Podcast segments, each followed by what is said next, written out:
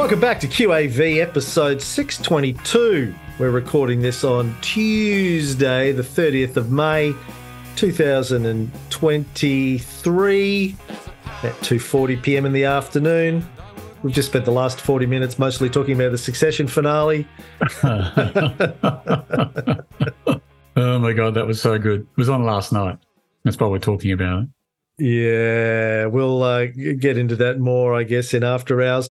Uh, how are you, TK? Good. Good weather in Sydney. Played golf yesterday. Went for a walk today. It's lovely.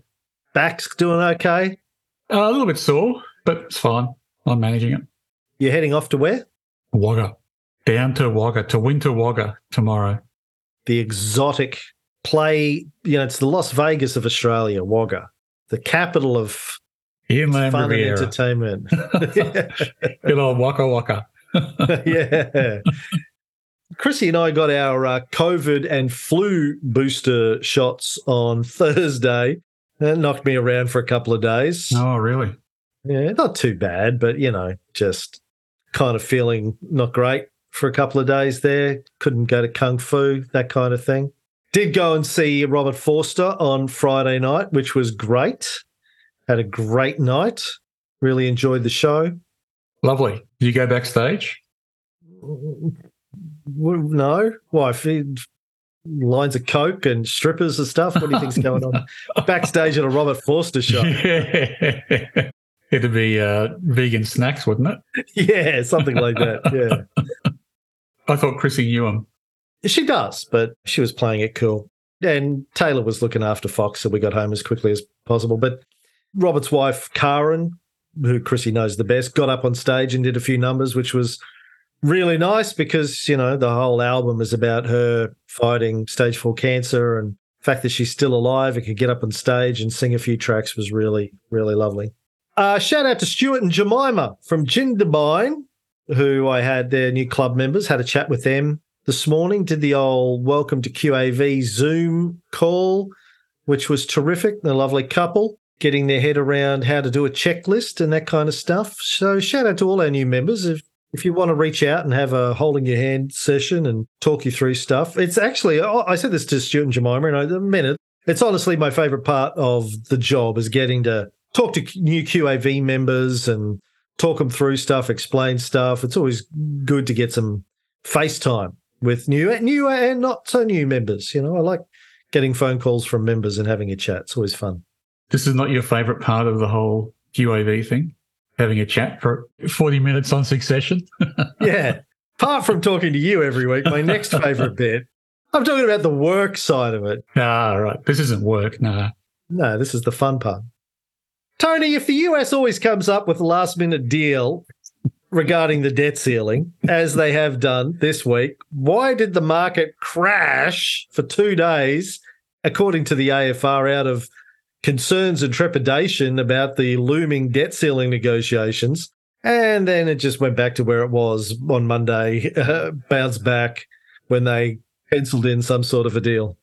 Yeah, I think the market isn't open yet in the US. They're on their Memorial Day weekend holiday, so it opens tonight. So we'll see what happens. But no, I agree. It's, I, I don't know how many times I've seen this playbook, and it always ends the same way with a deal with minutes to spare, and the the problem gets kicked down the road.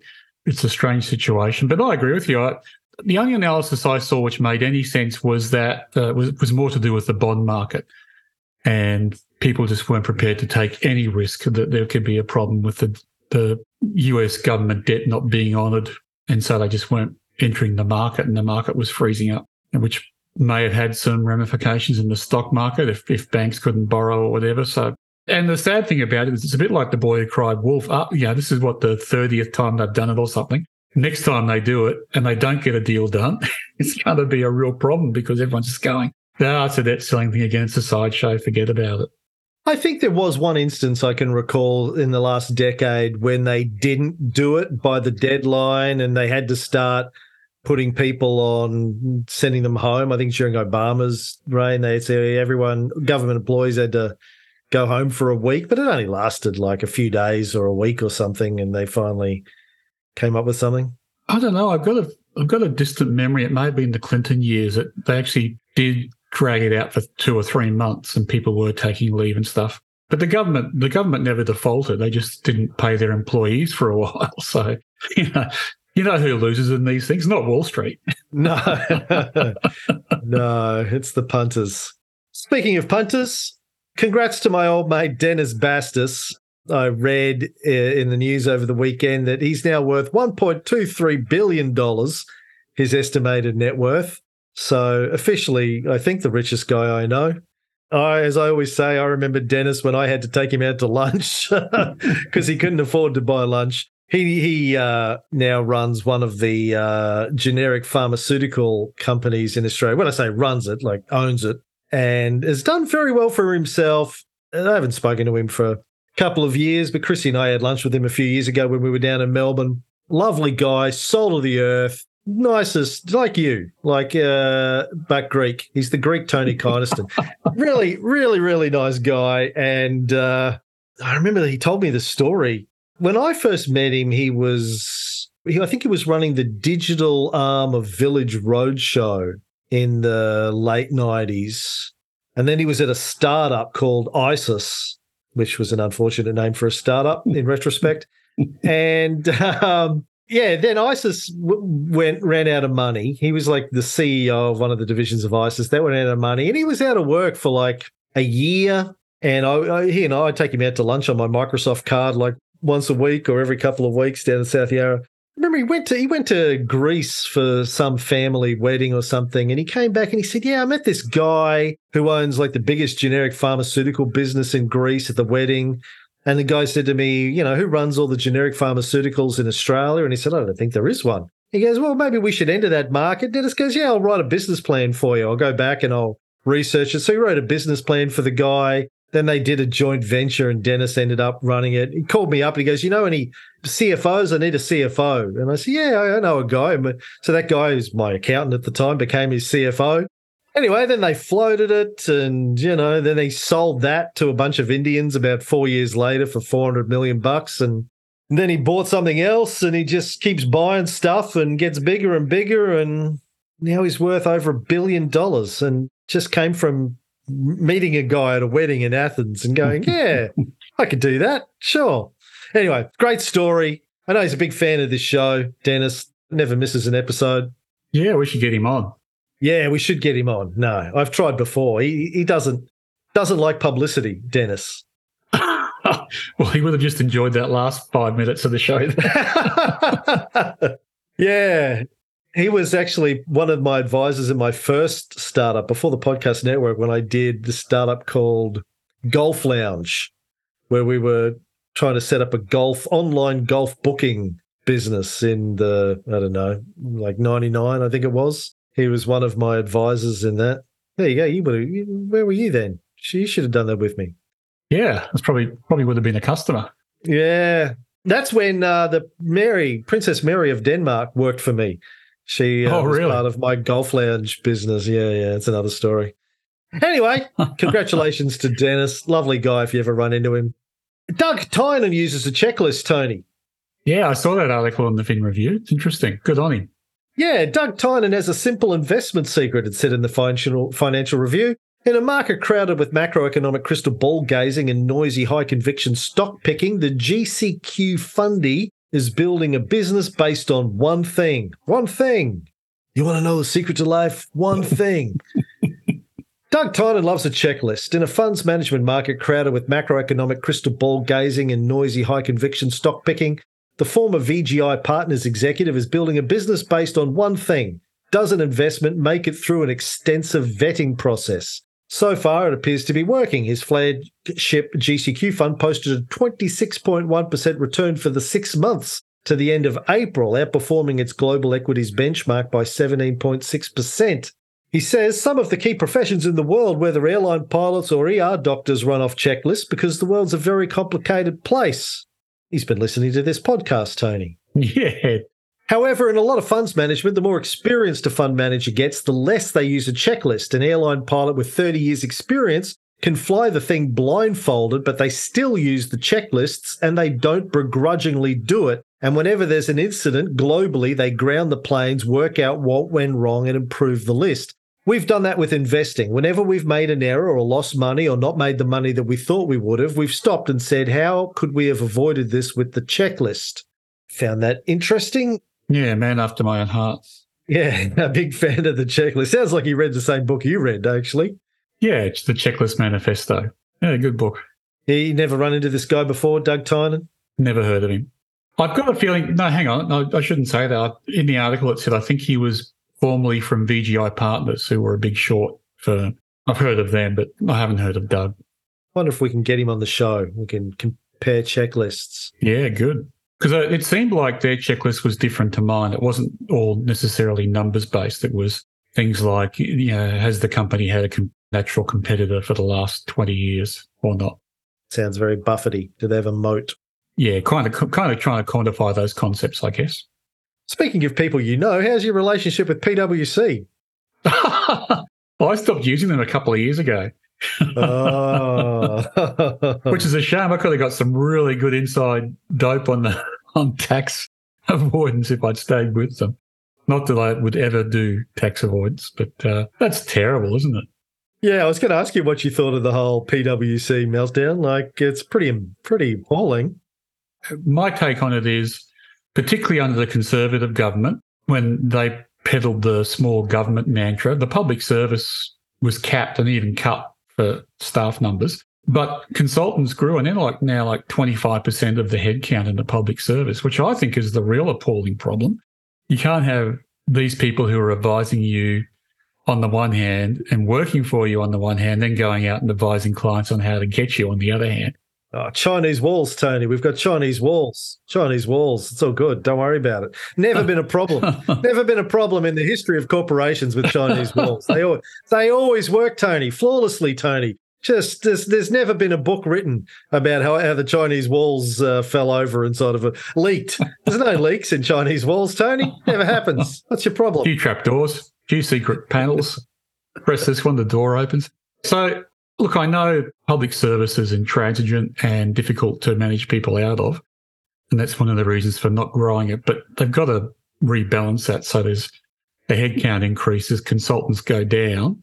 And, uh, well, I think PwC's just got to be put in the doghouse for a while. Federal government shouldn't have anything to do with them for five years. Think that's going to happen? No, because these people donate to the political parties big time, big donors. Yeah, you want to go to the Olympics? Yeah, sure, we'll do that for you. Want to go here? Want to go there? Want to go to footy? Want to go to state of origin? Yep, no worries. Come to the PwC box. oh dear, it's appalling.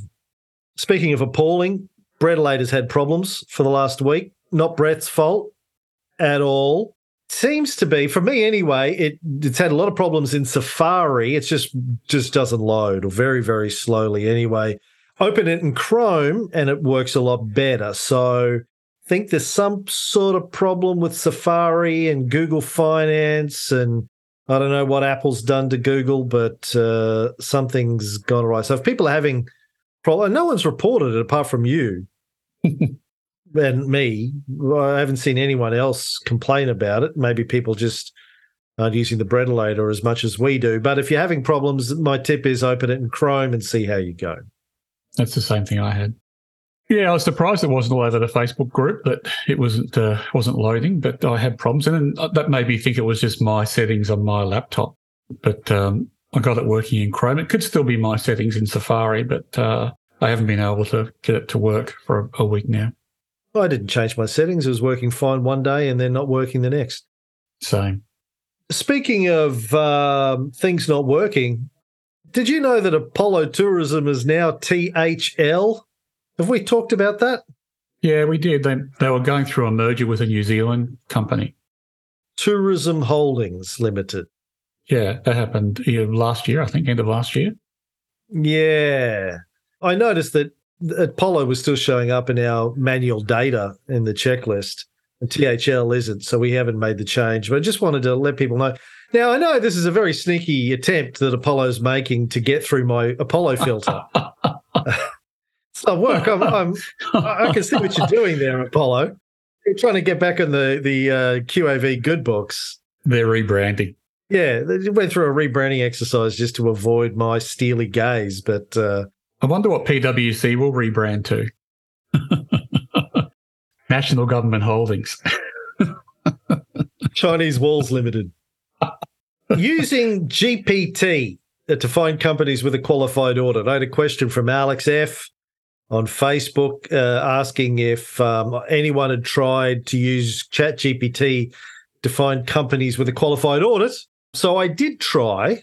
ChatGPT now, for the uh, people who aren't aware, has access to the internet. If you're a premium subscriber, it has access either via Bing or via a number of different uh, plugins.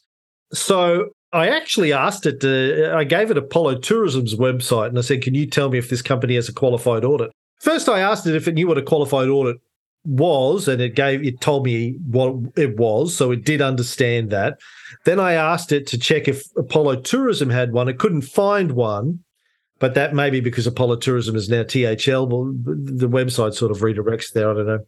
I know that in our manual data, we've still got Apollo listed as having a qualified audit, but I don't know if that's true now that they're THL. But then I asked GPT to give me a list of all of the publicly listed companies on the ASX that have a qualified audit. It couldn't do that. It basically said, go do your own work, you lazy bastard. No, it said, I'm sorry, I can't do that. it's beneath it. Yeah, yeah. puny humans, that's beneath me. yeah. Do your own work. It said, um, as of my knowledge, knowledge cutoff in September 2021, I don't have real time access to such specific and up to date market data, including lists of companies with a specific audit status. However, this information can be potentially obtained, etc., etc., etc.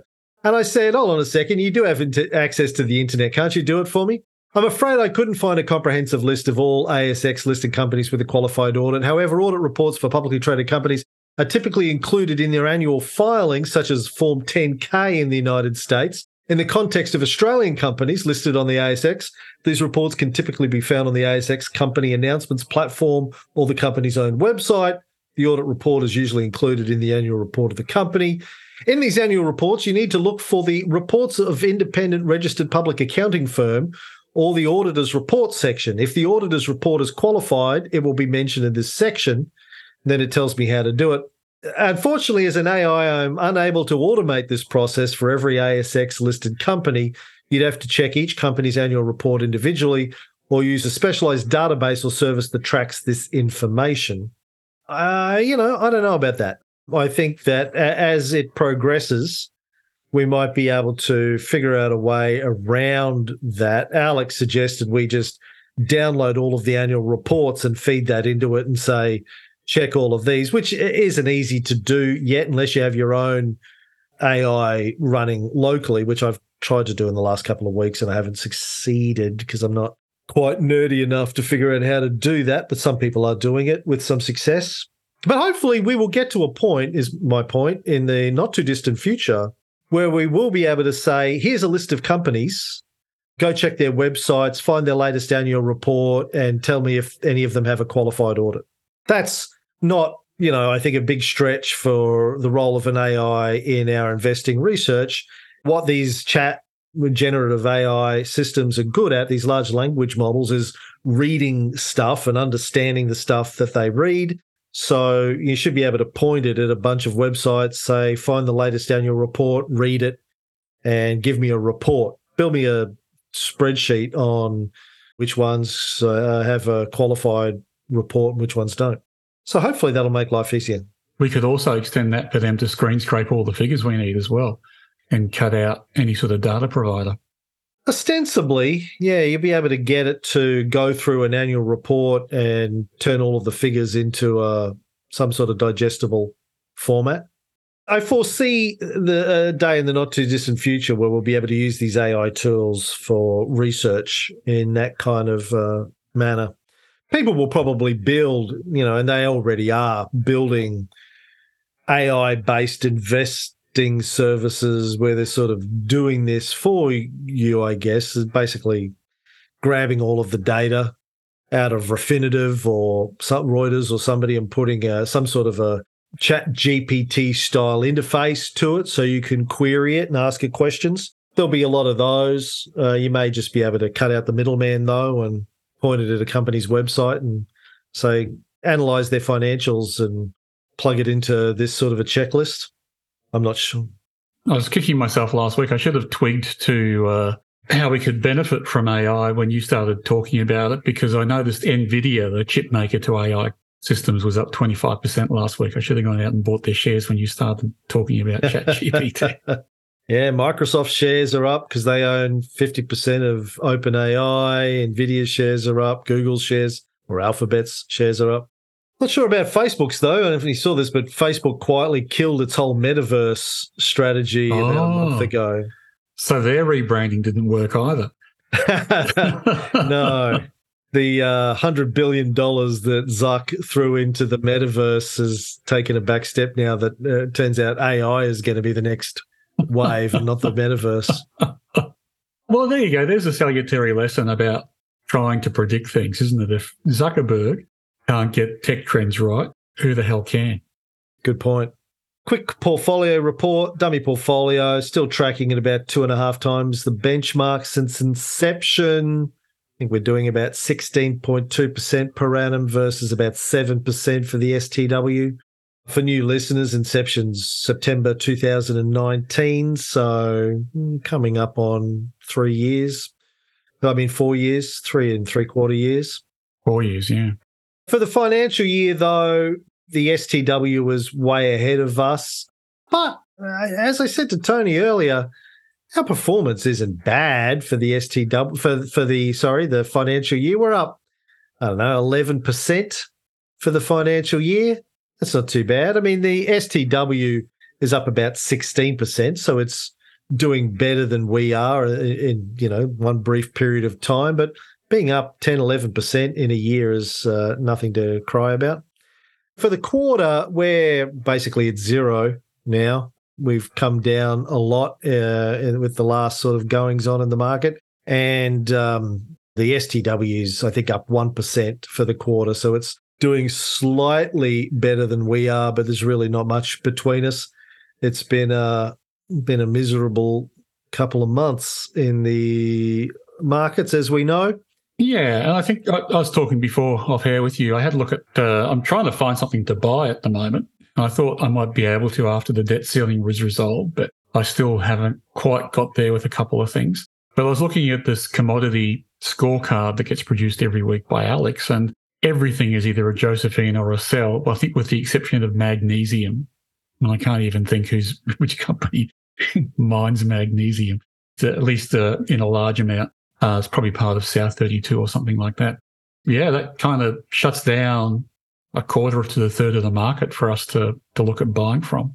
Uh, especially in the in the large cap space, it leaves things like Qantas and QBE in my sort of investing universe, but they're both Josephines at the moment, so I can't buy any more of those. Uh, and nothing new popping up. So, uh, and I guess the the other thing about the commodities all being cells or Josephines is there's not much going on in the world economically to drive those commodities. So they're all going backwards as well. Yeah, like you said, not good news economically around the world at the moment. But as we also said off air, it's a great time to buy and to be to be invested because things could turn around quickly. And when they do, they just pop. And you want to be in the market then. I think that's the hardest thing to convince people of. Like, I know there's been a lot of QAV members who have got started in QAV over the last couple of years and it hasn't gone well for them, not because they're doing anything wrong or not because QAV doesn't work, but because the market's pretty much gone sideways for the last couple of years, down and sideways. As you know, I keep pointing out, if you just look at the All Ords over the last two years, it pretty much hasn't moved. And depending on when you got started in your investing, it has gone up and down over the last two years and ended up back where it started. But depending on when you started and when you stopped, you could have lost 10 or 20% over that period. Uh, I can understand that that's psychologically and emotionally difficult for people when they get excited about something and they get into it. It's, it's just the unfortunate truth that that's the way markets go at, in different cycles. And what you know from experience, and I know from your experience, and from looking at your returns over the last 30 years is down cycles in the market uh, followed by up cycles in the market. And if you're not in the market when it start you know it, it, you never know that the like our maxims say you never know when it's turned around until later.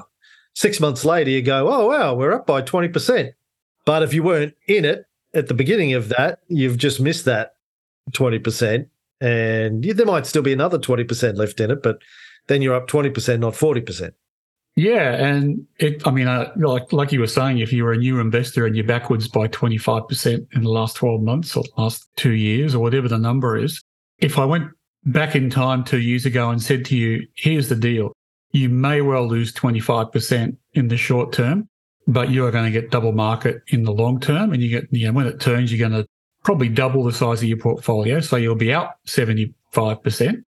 Would you take that deal? And you probably would so please don't stumble at the first hurdle. Like you got to take a long term view with this, and the money's not really gone when your portfolio goes down by 10% or 20%. It's not really gone anywhere. It's just ones and zeros somewhere. Well, yeah, it's a counter, it's a token. It's a token. That's right. It only goes if you sell up and take it out of the market and put it in the bank. Then you've crystallized your losses. Yeah, losing a bit of money is one thing, but losing confidence is everything. That's the old saying. And as I was saying to Stuart and Jemima on the call this morning, one of the things that I've heard you say and Buffett say and Ben Graham say is in long term success as an investor is more about temperament than intelligence. It's about being able to just persist, have discipline, follow a system, weather the storms, ignore the hype ignore the doom and gloom during the dark times and ignore the rampant hype during the bubbles equally as important. Yeah equally as important. And just five minutes ago was saying how good nvidia's done last week.